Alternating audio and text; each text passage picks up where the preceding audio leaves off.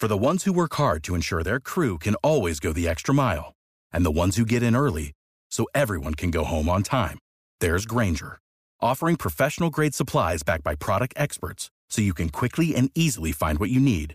Plus, you can count on access to a committed team ready to go the extra mile for you. Call, clickgrainger.com, or just stop by. Grainger, for the ones who get it done.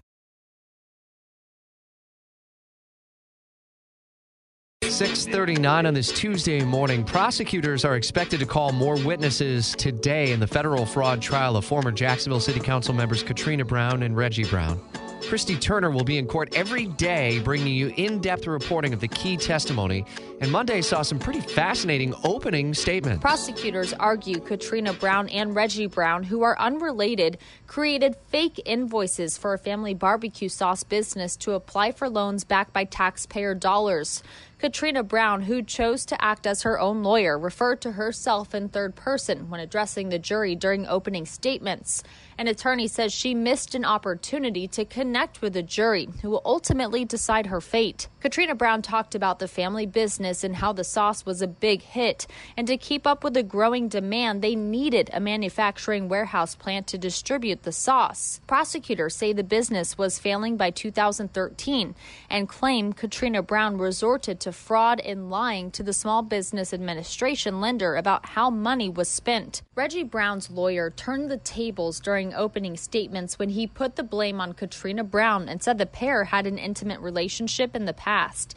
He said at the time Reggie Brown was struggling financially and saw the business relationship with Katrina Brown as beneficial and an exciting opportunity. His defense attorney conveyed to the jury that Reggie Brown was duped and should have been more suspicious. So far, we've heard from four witnesses, including the lead FBI agent on the investigation who went through several bank statements and invoices that she claims were fake. We also heard from an employee with the Small Business Administration and two people who inspected the warehouse. Prosecution arguments should last for about a week. I'm CBS 47 Fox 30 Action News Jax reporter Christy Turner for News 104.5 WOKV. And a reminder as this is a federal case, no recording devices are allowed, so there will be no real time play by play. It's why you're not hearing the testimony in a recap or seeing it on TV, but we'll certainly be dialed into updates here.